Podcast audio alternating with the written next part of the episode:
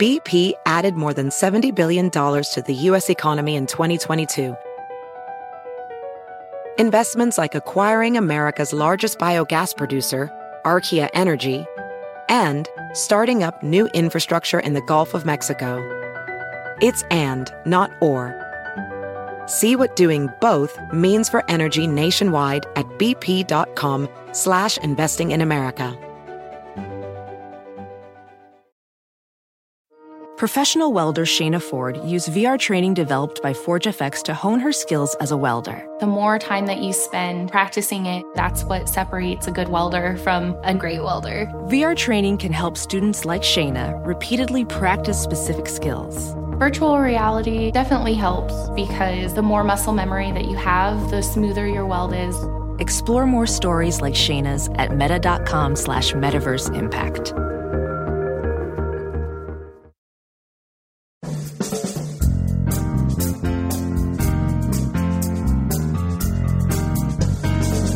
Brett McKay here, and welcome to another edition of the Art of Manliness podcast. The last time we had entrepreneur, professor, and author Luke Burgis on the show, he discussed the concept of mimetic desire, which says that we want the things we want because other people want them. Since that time, Luke has continued to explore this idea of mimesis and how to resist its negative consequences in the Substack Anti Mimetic. Today on the show, Luke and I dig into these ideas and discuss ways we can step outside the tempo, cadences, and priorities that the world would foist upon us and establish our own rhythms for our lives. Luke unpacks what it means to have thick desires and become a political atheist, and how these concepts can help you live a more anti mimetic life. After the show's over, check out our show notes at aom.is slash antimimetic.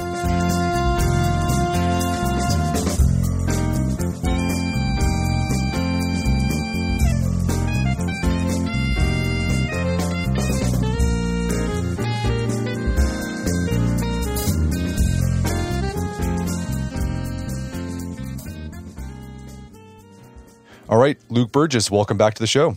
Hey, Brett. Good to be back. So, we had you on the podcast a few years ago to talk about your book, Wanting, which introduces readers to a theory of why we want the things we want. And this theory is called mimetic desire. And the reason I wanted to bring you back on the show is because since you've published your book, you've gone on to explore different ideas that seem to, they're like, they're offshoots of you grappling with this idea of mimetic desire. So I think before we start our conversation today, so we can explore these offshoots, I think it'd be helpful for people who aren't familiar with mimetic desire. And I'd encourage people to go listen to our, our podcast that we did on that. I'll put the link to the show notes.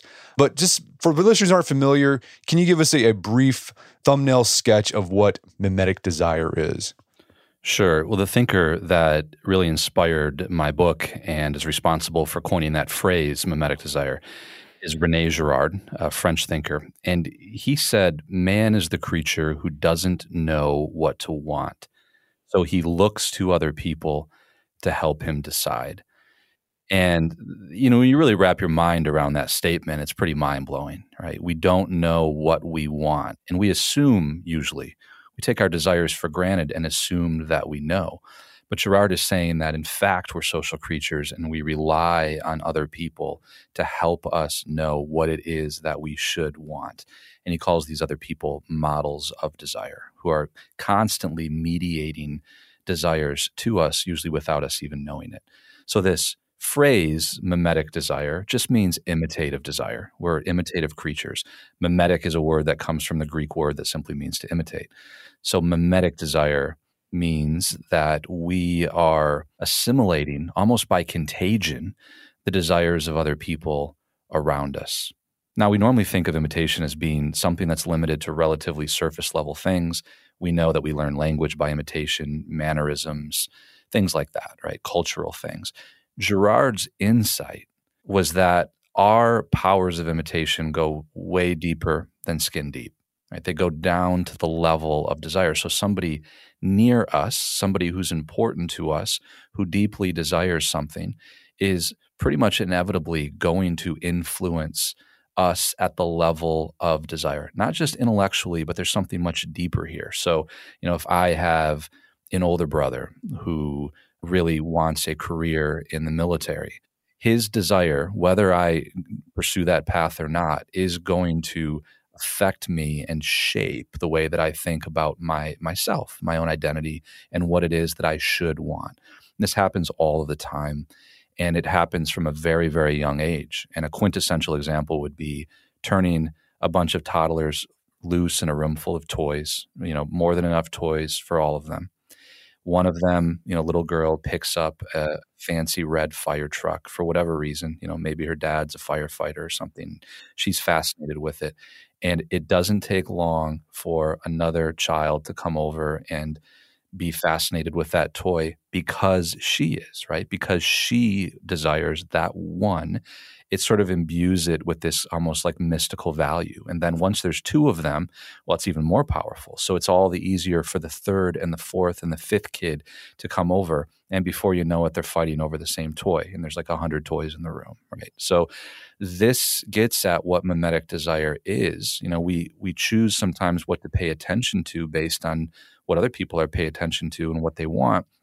And Girard's insight is that mimetic desire actually leads to conflict and rivalry, like we see with the toddlers. You know, all of a sudden they're fighting over the same truck. And there's a hundred toys in the room, and he says this is kind of the way that human beings are, right? Mimesis attracts us to each other and eventually leads to rivalry. And you know, we see that in the first pages of the Bible with Cain and Abel, right? you know, they they they want the same thing. They want to be recognized for a sacrifice that they make. It's actually them wanting the same thing that's the cause of their conflict, not their differences. And that's a really counterintuitive point that Girard makes. And he sees this power of mimesis and mimetic desire at the very root of culture and what it means to be mm-hmm. human.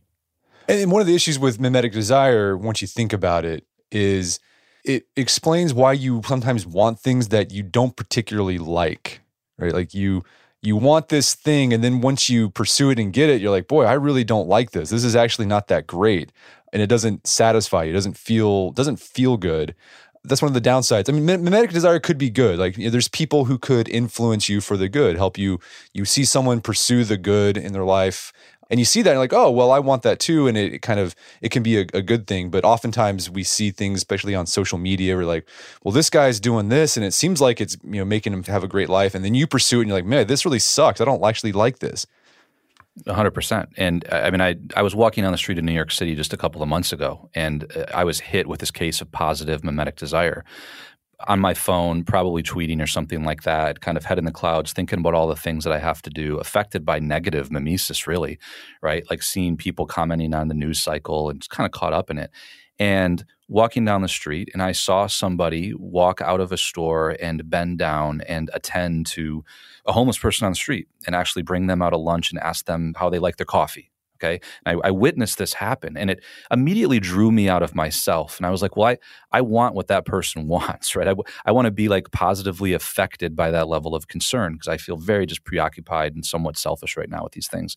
And it was, you know, these things happen all the time. They draw us out of ourselves in positive ways too. So it's, re- you make a really important point that mimetic desire just is, right? It's just kind of what it means to be human. And it's why the, the models that we allow ourselves to be affected by, the people that we surround ourselves by, are really important because the mimetic desire can go in negative, rivalrous ways that can make us pretty miserable. You know, pursuing careers that really we really don't care about, right? To keep up with somebody else or something like that.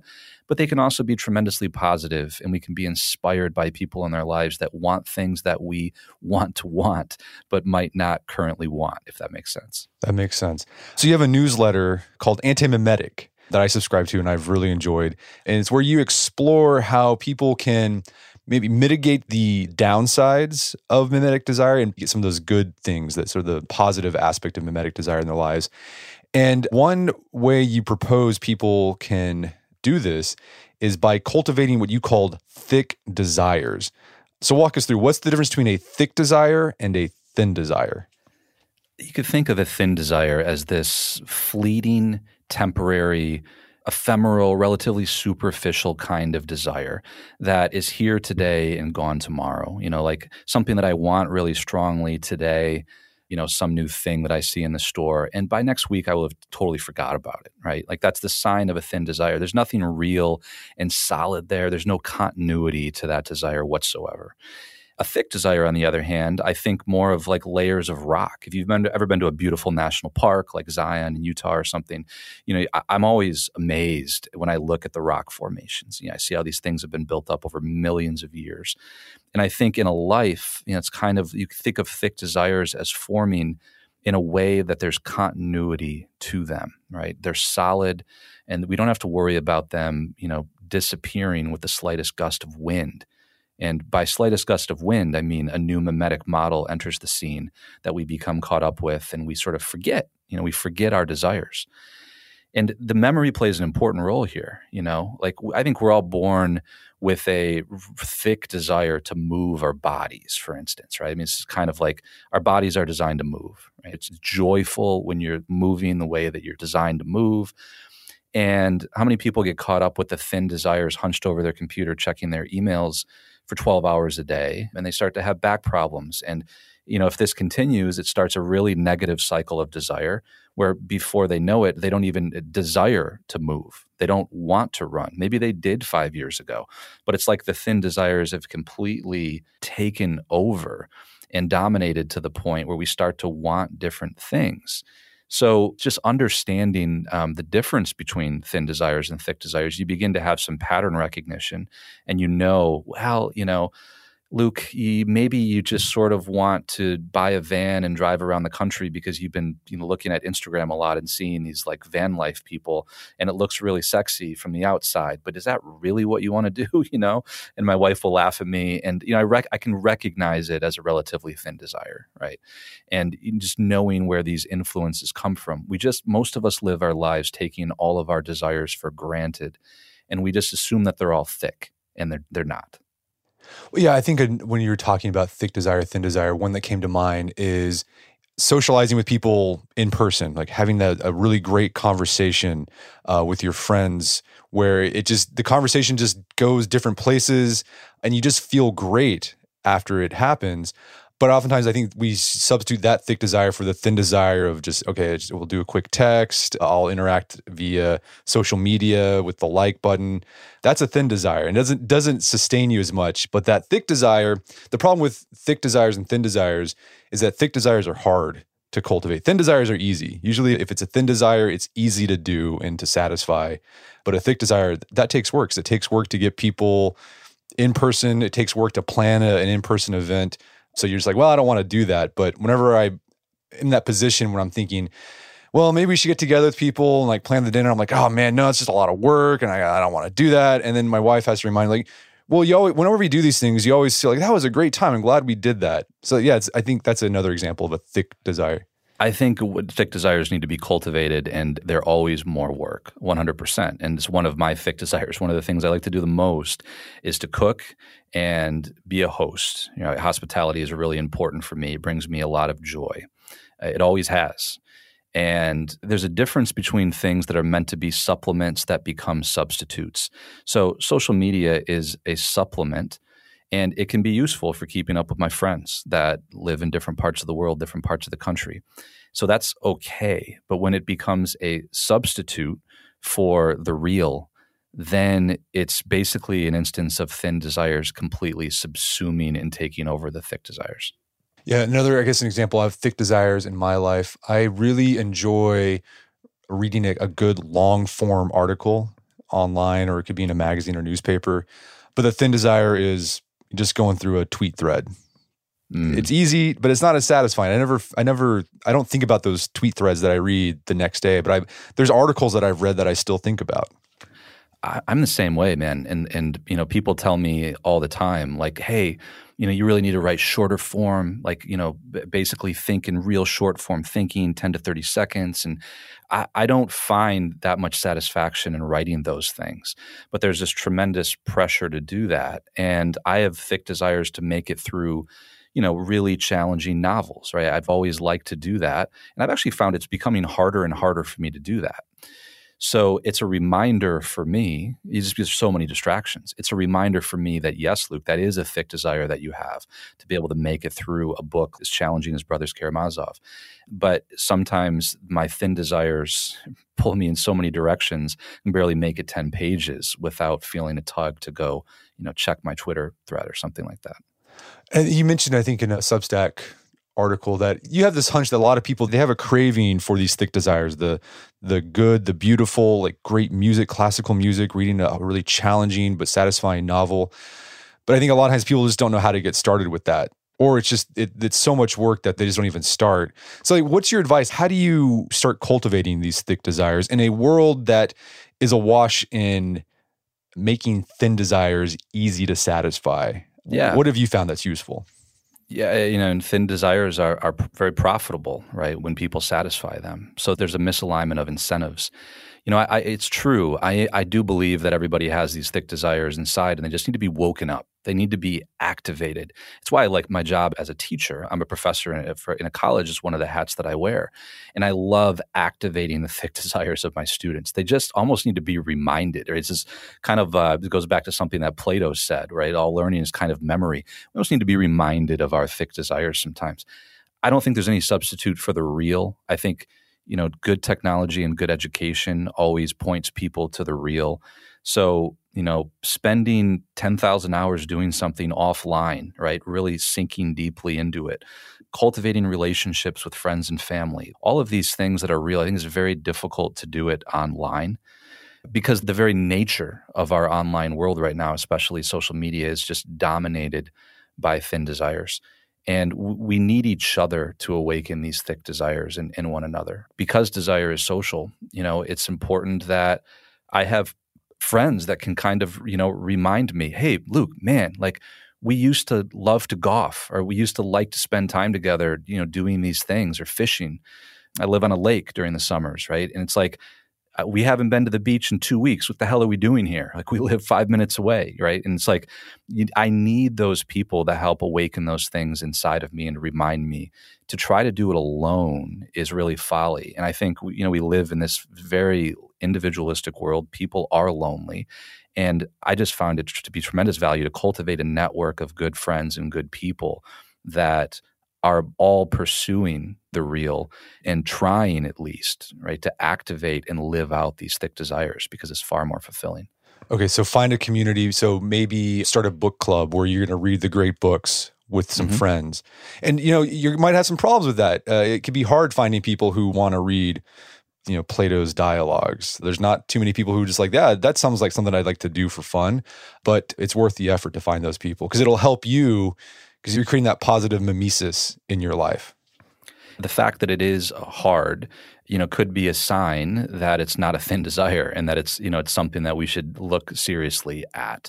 So it's not that everything that's difficult is necessarily better, but in the world that we live in, dominated by thin desires, most of the things that are going to lead to fulfillment uh, right now do involve swimming against the current a little bit. You know, it's one of the definitions of anti-mimetic. You know, dead fish float downstream, right? Live fish are able to swim against the current or even to swim upstream.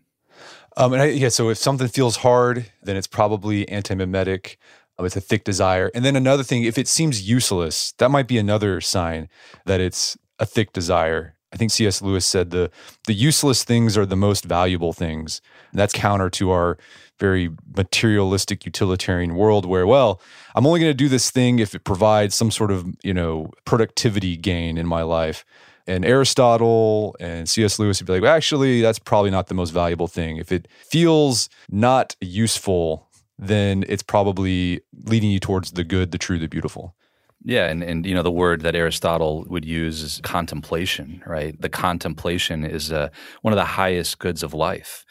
And you know, one of my favorite books is by a guy named Josef Pieper. It's called "Leisure is the Basis of Culture," and it's just a reminder that some of the best things in life, especially today, involve feeling like you're not being useful just think of uh, spending time with a loved one, holding their hand. My, my dad has dementia. spend a lot of time with him. And, you know, sometimes we sit there where I'm, I'm, listening for an hour to the guy that comes in once a month and plays Elvis and the Beach Boys on this little amp in the dining room. And I just do that for an hour. And, you know, I'm busy. I have a lot of demands in my time, but I know that I am cultivating a thick desire to be with my father, it ends up being the most satisfying part of my entire month. And I feel guilty because I actually still have those thoughts of like, what am I doing here? Do I really need to be here for the whole hour? Am I wasting my time? You know, that's human. That's normal to think that. But I've come to see that as me investing in a thick desire. Something you've also written about is curating your media consumption so that it cultivates those thick desires. So, what are some ideas that people can find to fill their book list, their to watch movie list, their podcast, their music list with things that cultivate thick desire and are anti mimetic? First, you know, we really have to uh, step back and think about what we value and what our hierarchy of value is, right? What's really a priority for us, and then align our media consumption around that it's not that much different than food, right? We're consuming these things and we commune in a sense, in like a deep sense, with the content that we take in. So, you know, if somebody told me, you know, they want to be healthy and they want to eat fast food every day, well, there, there's some kind of a misalignment there. But we're talking about thick desires. Like, let's take the example of patience. If patience is a value for you in your relationships or in your marriage, and you say that's a goal, well, it's really hard to be patient when all you do is consume 10 to 30 second YouTube video clips or TikToks all day. So, you know, if you're saying that that's the goal, you've got to be able to make it through a long novel. You've got to be able to sit still for an hour, however you want to do that. You could be in nature, you could look at a tree, you could meditate, you could pray. So, the way that we consume things and spend our time has simply got to be aligned with those values. I think there's tremendous value in removing ourselves from the algorithm I try my best. It's not easy. I'm pretty online, but I can tell when I'm being caught up in in the algorithm. And I still find tremendous joy in walking in a used bookstore and the spontaneity of stumbling on a book that just happens to catch my eye. There's nothing algorithmic about that. There's something deeply incarnational about that. There's something real that I just place more value on that, right? It's not something that has been tailored to me by some company that's designed to make me follow a certain track. So, I mean, one of the things, quite simply, is looking at older material that is not really subject to you know the trends that's not fashionable. So one of my friends just watches like old classic movies that are really good but that nobody ever talks about anymore. He actually publishes a newsletter on this. So i follow that one because i find it to be and like i get really anti-mimetic recommendations.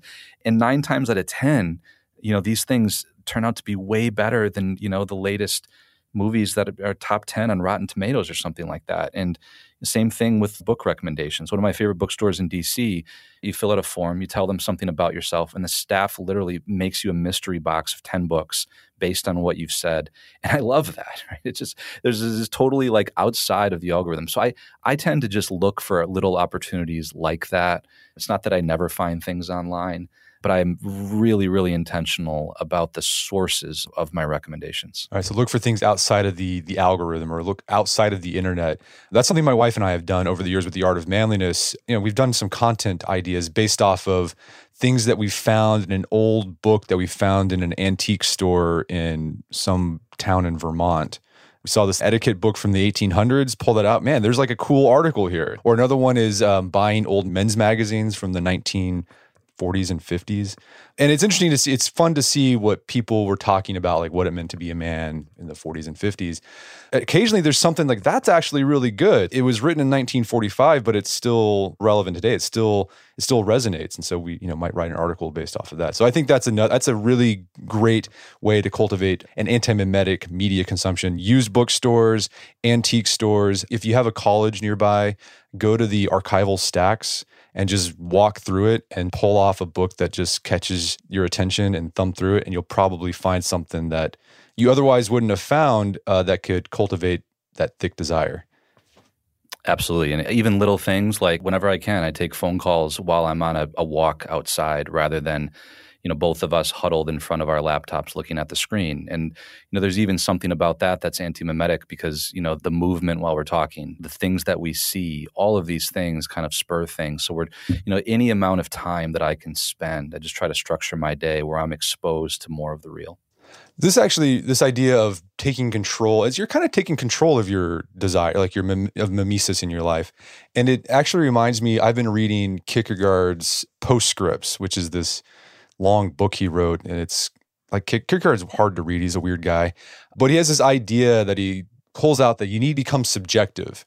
And what Kierkegaard meant by subjective was you need to become an individual that doesn't just let life happen to you. It's about taking control of all the weird stuff that's going on in your life and fashioning yourself into an individual that you know in his case could stand before God and that requires you to guide your desires so that you desire the good. I love that idea. I love Kierkegaard and, and that idea of the subjective makes me think of agency. And I, I have this theory that in our world, people are feeling a loss of personal agency whether it's you know AI, the algorithms, you know, like I, I see this especially in my students. They just seem to lack a sense that they have agency. And Kierkegaard seems to be saying the opposite. Like, well, we need to realize that we actually do have the power to take intentional action and not just respond to the things, right? Not just react to the things that happen to us or the things that are served to us in, in ads. Yeah, uh, Matthew Crawford, we've had him on the podcast. He's the guy that wrote Shop Class as Soulcraft. Sure. He he made a distinction between agency and autonomy. And he says a mm. lot of in modern life, we confuse autonomy for agency.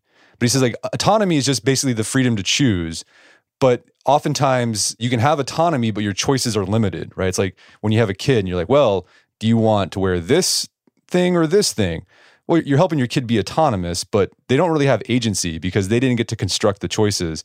And a lot of modern life is we feel autonomous because we get to make all these choices between what we watch on Netflix and uh, the newsletters we subscribe to and uh, yada yada. But often it, it kind of strips us of our agency because we're just given these choices, like a parent gives choices of what color cup you're going to use. Absolutely. Yeah. I mean, it's the difference between freedom from and freedom for. Freedom for means that you can construct the choices, right? Most people just like to order off the menu literally, like the, the options that are served to them. But we can order off menu, right? I mean, maybe the options are more than, you know, what shows up on Google Eats. Maybe there's some amazing restaurants. And we just take those things for granted. So, um, you know, maybe as, as, an anti-mimetic exercise, try ordering off the menu the next time you go out to eat and just see what happens because it's it's literally like a, I know it sounds silly, but it's like a small example of exercising some creative control and agency, and you know these kind of things spill over into other aspects of life. We're going to take a quick break for a word from our sponsors. Wedding season is coming up, and if you are preparing for the big day, I know wedding planning can be really intimidating, but finding the perfect suit shouldn't be. Indochino makes it easy to get a fully customizable suit right from your home. Don't just wear any suit on your big day, wear a custom made to measure suit. Suits start at just $499, which is about the same price you'd pay for an off the rack suit at a department store. And they've also got custom made to measure shirts starting at just $89. So I've talked about my Indochino suit on the podcast before. They've been a long time podcast sponsor. It's navy blue. The measuring process was super easy. They got these video guides you follow. You'll need another set of hands to help you out with that.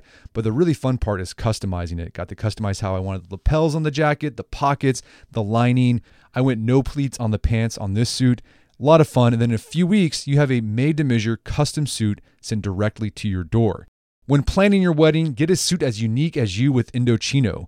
Go to Indochino.com and use code manliness to get 10% off any purchase of $399 or more. That's I N D O C H I N O.com, promo code manliness.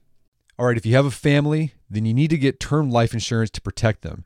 It's one of the smartest financial decisions you can make, and the start of the new year is the perfect time to get it done so you can focus on whatever else the year has in store for you. Fabric by Gerber Life was designed by parents for parents to help you get a high quality, surprisingly affordable term life insurance policy in less than 10 minutes. Fabric has flexible policies that fit your family and your budget, with quality policies like a million dollars in coverage for less than a dollar a day. There's no risk to apply, they have a 30 day money back guarantee, and you can cancel at any time. I remember when I was a new dad, I had a lot of thoughts going through my head. One of them was, how can I take care of my family when I'm gone if something happens to me. Well, so one of the first things I did, I got term life insurance, one of the best decisions I made. Join the thousands of parents who trust Fabric to protect their family. Apply today in just minutes at meetfabric.com slash manliness. That's meetfabric.com slash manliness, M-E-E-T fabric.com slash manliness. Policies issued by Western Southern Life Assurance Company, not available in certain states. Prices subject to underwriting and health questions. Daylight saving time is starting up again. The goal of this is to give us more daylight from March through November. By setting our clocks forward, it may feel like there are more hours in the day, but if you're hiring, it doesn't necessarily help you find qualified candidates for your roles any sooner. There is only one way to do that ZipRecruiter. And right now you can try it for free at ziprecruiter.com slash manliness. ZipRecruiter works around the clock to help you find qualified candidates. Once you post your job on ZipRecruiter, they send it to 100 plus job sites so you can reach more of the right people. ZipRecruiter smart technology also quickly scans thousands of resumes to identify people whose skills and experience match your job.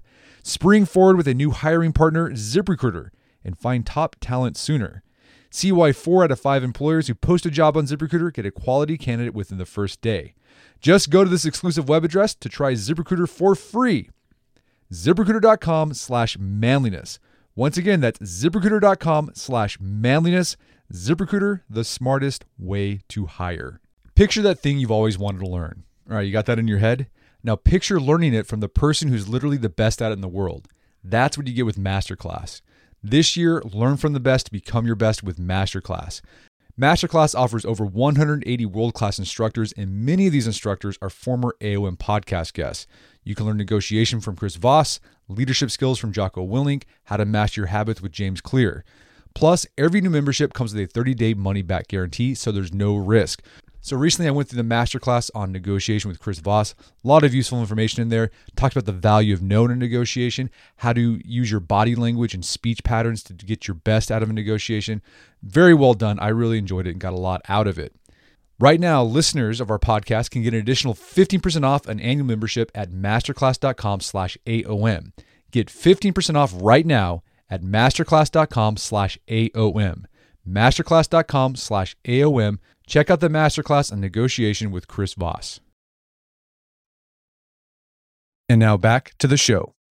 Something else you've been writing about lately that I, I've enjoyed thinking about is how we think about time and organize our lives can be driven by mimetic desires. So, what does the rhythm of life look like when it's driven by mimesis? Well, I, I, think of worldly time, the time in the world, as a metronome, you know, the device that's used to keep track of time on a piano. And it's just ticking really, really fast. I mean, it seems to be ticking faster and faster. And, you know, we can either accept that or we can choose to model our life on different forms of time. You know, the mimesis on social media, on Twitter, is just moving at a breakneck speed. I mean, no wonder people are exhausted and depressed. You know, the desires are being pulled in a billion different directions on social media, and time moves very fast. I mean, almost everybody I talk to, maybe some of it's due to the pandemic, everybody feels like time is speeding up. I know I have over the last few years and we just take these things for granted. Oh, there's an election site. There's an election coming up. I have to participate in the news cycle for that election if I'm a good citizen. Well, that's bullshit. No, you don't. You you can choose how you want to engage in the consumption of that. This kind of comes back to the question of agency. Same thing with emails. You know, I get 500 plus a day, and I can be on that time of when those things flow into my inbox, but I'm not I'm sort of moving to a system where I don't even see most of the emails that I get. And I talk to my assistant once a week and we go over all of them, we go over what's important and we organize them. So making those intentional choices about about pulling back. And you know, I one of the things in my life that's been you know tremendous good for me it's not for everybody. Um, but I I'm Catholic, and one I learned later in life about this ancient tradition in the church called the Liturgy of the Hours, where typically monks in the monastic tradition they would pray what's called basically morning prayer, afternoon prayer, evening prayer, and night prayer. And there's a couple more. Hardcore monks actually wake up in the middle of the night, like at 3 a.m., and they have another one. But you know, this is available to anybody, right? And I bought myself this beautiful breviary where it's got psalms and prayers in it. And I don't do it every day. I don't do it four times a day, but there's a rhythm of life to that, right? Regardless. Same thing with feast days and these things do not map on to, you know, the holidays that we have in the US. It's almost like operating uh, outside of time a little bit, right?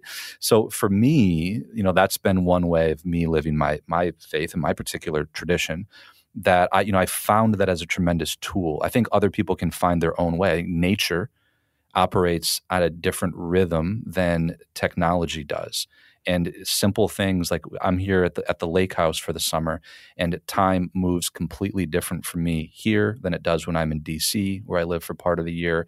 And when I lived in Italy for three years, my concept of time totally changed. I mean, I, I learned what it was like to have a two and a half hour lunch, and I would have told you that was crazy before I lived there. We can immerse ourselves in different rhythms of time and not just accept the ones that are presented to us. I guess maybe observing of Sabbath, even if you're not religious, you could observe a Sabbath, a day where you just you're not online, you just take it off and it's completely useless. This is again, doing a Sabbath is the most useless thing in the world. Because you're not getting any productive work done. But mm-hmm. as Aristotle and C.S. Lewis said, the useless things are the most valuable things. Absolutely. Yeah. And then also I think you can think on the bigger picture scale of, you know, you talked about the liturgical hours of prayer that you do. That goes throughout the year. Like there's you know different feast days and fast days, and mm-hmm. maybe you find a, a, schedule there that you can kind of sync your life up to that kind of gives a, a rhythm to your life that's outside of the forensic social media hyper capitalist individualistic uh, mimetic time cycle yeah, I mean, intermittent fasting is a great example of that. I mean, it's something that that you know I've just started relatively recently, and it's not according to any kind of external model right there's a rhythm to that so all of these things kind of help me build something that that makes me feel like i have more intentionality about how i'm spending my time and even i mean intermittent fasting even just i don't even have to who said i have to eat on this specific schedule or that I need to work nine to five Monday through Friday. Where did that come from? And we've just internalized some of these ideas so deeply about this kind of worldly time. When I started my first company, it took me like years to break out of that mentality and realize that hey if i want to go golfing at 1 p.m on a wednesday afternoon or go to the grocery store or something like that i can do that and i can actually do it without feeling guilty about it. But it was it was uh, shocking to me how deeply ingrained those concepts of time actually were. So uh, something else you've written about that piqued my interest in your newsletter is you mentioned that rene girard the guy who came up with this whole idea of mimetic desire in theory he once used the phrase political atheist in passing. And he didn't really explain too much what it meant. So you've been grappling like what did he mean by this? What is a political atheist? You've never I've never heard those two words together. So based on your sort of thinking about this and writing about it and also talking about it with other people, what's your hunch about what Girard meant by this political atheism? He coined that term in his very first book, which is called Deceit, Desire, and the Novel. And he said that the great French writer Stendhal seems to be a political atheist. And Stendhal was his famous book is called The Red and the Black. It took place during the French Restoration after the French Revolution, where there was this big battle playing out, kind of between monarchy and liberalism, is kind of an undercurrent through the whole book. And it's a funny book. You know, it's the protagonist is this young guy named Julien, kind of from peasant stock, but he wants to rise up the ranks and He's trying to figure out the fastest way to do that. And in the book, you know, Stendhal kind of shows that this opposition between these two political parties is really flimsy. and, you know, characters kind of switch between the two of them all the time and he helps the reader see like different dynamics that are operating under the surface where the temptation is to kind of believe in all the promises that any character makes when they just flip parties like the, the next month you know so he said stendhal sees something deeper under the surface he's trying to call our attention to he called shakespeare a political atheist alexis de tocqueville and he said perhaps in, in private conversation Girard said maybe christ was also a political atheist. Super provocative statement. And I think what he means by that, he would Girard would say that, you know, Christ specifically desacralized worldly politics, desacralized it. In the Roman Empire, the emperor started to become associated with the Son of God and all these things. And it, the veil was torn back. And we started to see that, you know, we can't invest sacred authority in any kind of worldly leader. And by political atheist, I think Girard meant that I reject the call and the demand for me to believe in any one political leader that tries to set themselves up as a savior, any, even any one political party that tries to set itself up as a savior and says that they can solve all of our problems. And, you know, he would probably say, like, I reject that that demand to believe or to idolize even a whole political system and to kind of step back and have some spiritual distance from that to not be caught up in the riptides that are so easy to be caught up in in modern day politics. So I, I would say that it's a it's kind of a desacralization of worldly politics. And in my opinion, American politics have become incredibly sacralized. There's almost a religious aspect to them. You know, maybe it's because there's been a decline in religion and people kind of are putting their faith in politics more. I don't know. I've got all kinds of ideas about what might be happening there, but I, I, the political atheist intrigues me so much because I, I think if Girard were alive today, he passed away in 2015, he'd probably say, eh, you know, it's more important to be a political atheist than ever before. And that doesn't mean disengaging with the world, burying our head in the sand and acting like there's no problems. We're all political animals. I am too. But, you know, perhaps being a political atheist, we can reject this total immersion in the political promises that, you know, Stendhal in that book sort of exposed to be relatively empty. We might even say often driven by manipulating the thin desires of people. So perhaps, you know, one way of being a political atheist is we rediscover some thick desires that we have. Some of the political machinations that are happening just become a little less, I, I mean, serious, I guess would be one way to say it. Or we can at least have some perspective and some critical distance from them. I, this idea that Americans really secularize politics. I, and Tocqueville noticed that even in the 1800s. Like he was just amazed about how much you know Americans he talked to, they're like they, all they do they talk politics and they talk about I'm going to this meeting and I'm going to go to do this. I'm going to join this campaign. Something about America, like our founding, kind of set in place this idea that where politics becomes infused with everything. Like our our you know it's always been kind of connected with religion in a way, but also you see it today confused with even what we consume, like the media we consume, the clothes we wear, the brands we decided. Politics is there, and so being a political atheist is trying to separate those or maybe see behind what's going on there.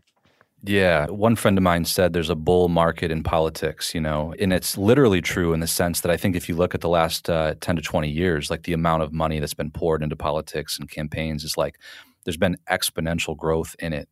So it's like, what's going on there? Is that bubble going to burst? Um, so the, the people that are political theists, right, that maybe have invested too much of themselves and their lives into politics or into one particular candidate or something like that, may be in for a rude awakening or some some kind of real disillusionment. You know, when when that bubble bursts, kind of like the stock market.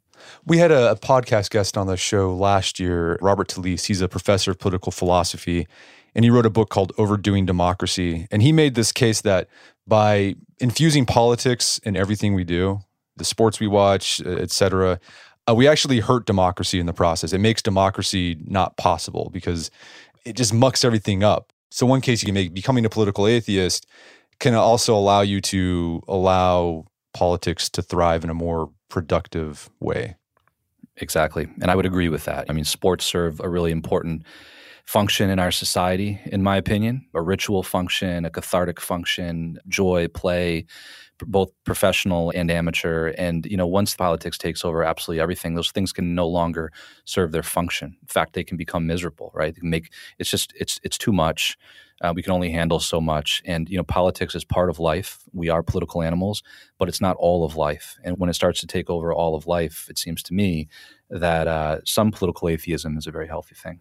What do you say to the people sometimes when you tell people, you know, I just, I'm trying to like, I want to be a political atheist? You say it in some sort of way. Well, I'm not trying to be political about this, but someone will say, well, you know what? You're actually taking a political stance by not being political, and it's privileged to do that, to say that you're above it all. What's your response to that sort of talk?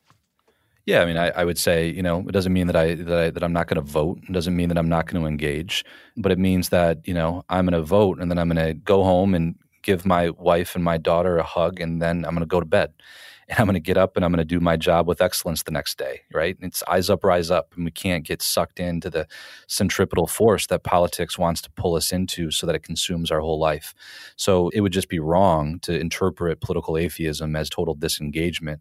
You know, the word atheism is in there for a reason. It's a rejection of a certain kind of belief in politics as trying to be something more than it can be, that maybe only God can fill that role. So it's a rejection of a belief. And I think we live in a world right now where people are trying to, you know, make really stark dividing lines. Kind of you're either for us or you're against us, put people into camps and that's really dangerous and you know there's kind of a manichean undercurrent to all of this right the world is divided up into good and evil people are parties are uh, like i reject that so that's part of being a political atheist is rejecting some of these premises that we just take for granted and we can very easily get sucked into them and saying no no no I can, I can be engaged but i'm not going to be engaged in that way in that way that you are demanding um, which would make me sort of lose myself so we got a presidential election coming up here in a year, and as, as you talked about, that's one of those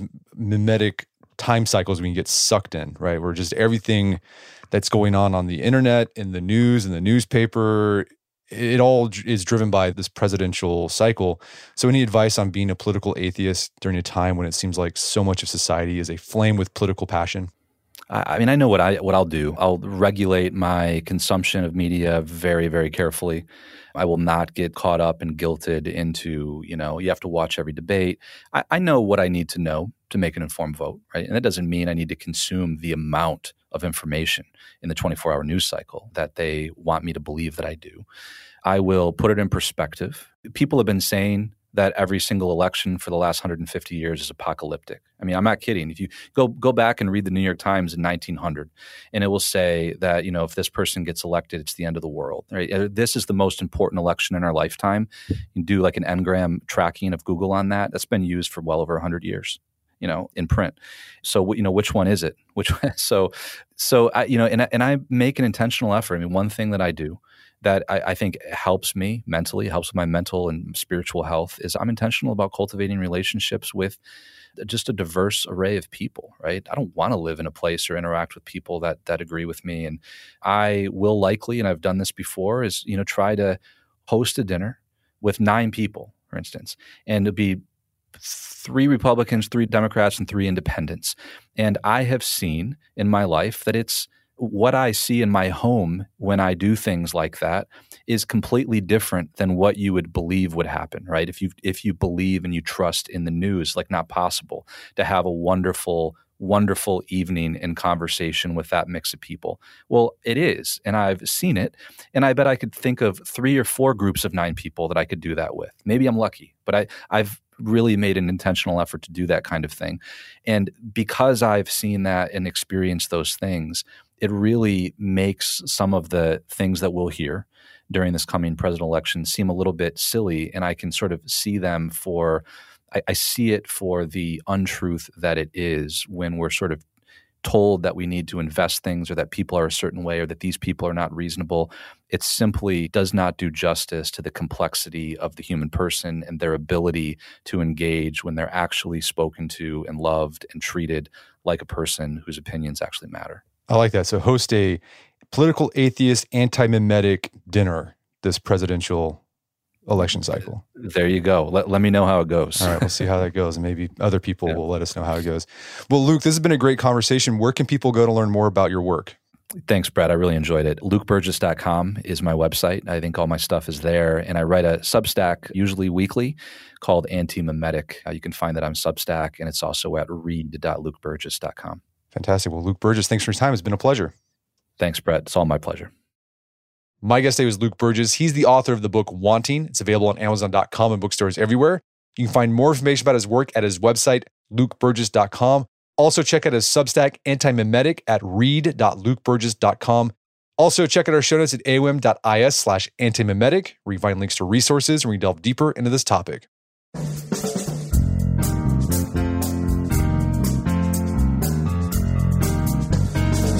Well, that wraps up another edition of the AOM podcast. Make sure to check out our website at artofmanliness.com where you find our podcast archives, as well as thousands of articles that we've written over the years about pretty much anything you think of. And if you haven't done so already, I'd appreciate it if you take one minute to give us a review on Apple Podcasts or Spotify. It helps out a lot. And if you've done that already, thank you. Please consider sharing the show with a friend or family member who you think would get something out of it.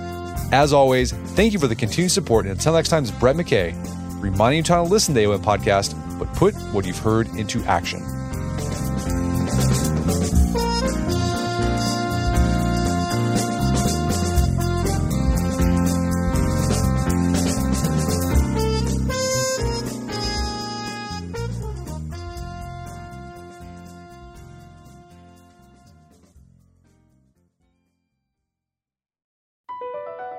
BP added more than $70 billion to the U.S. economy in 2022. Investments like acquiring America's largest biogas producer, Archaea Energy, and starting up new infrastructure in the Gulf of Mexico. It's and, not or. See what doing both means for energy nationwide at bp.com slash investing in America. Pulling up to Mickey D's just for drinks? Oh yeah, that's me. Nothing extra, just perfection and a straw. Coming in hot for the coldest cups on the block. Because there are drinks. Then there are drinks from McDonald's. Mix things up with any size lemonade or sweet tea for $1.49. Perfect with our classic fries. Price and participation may vary, cannot be combined with any other offer. Ba da ba ba ba.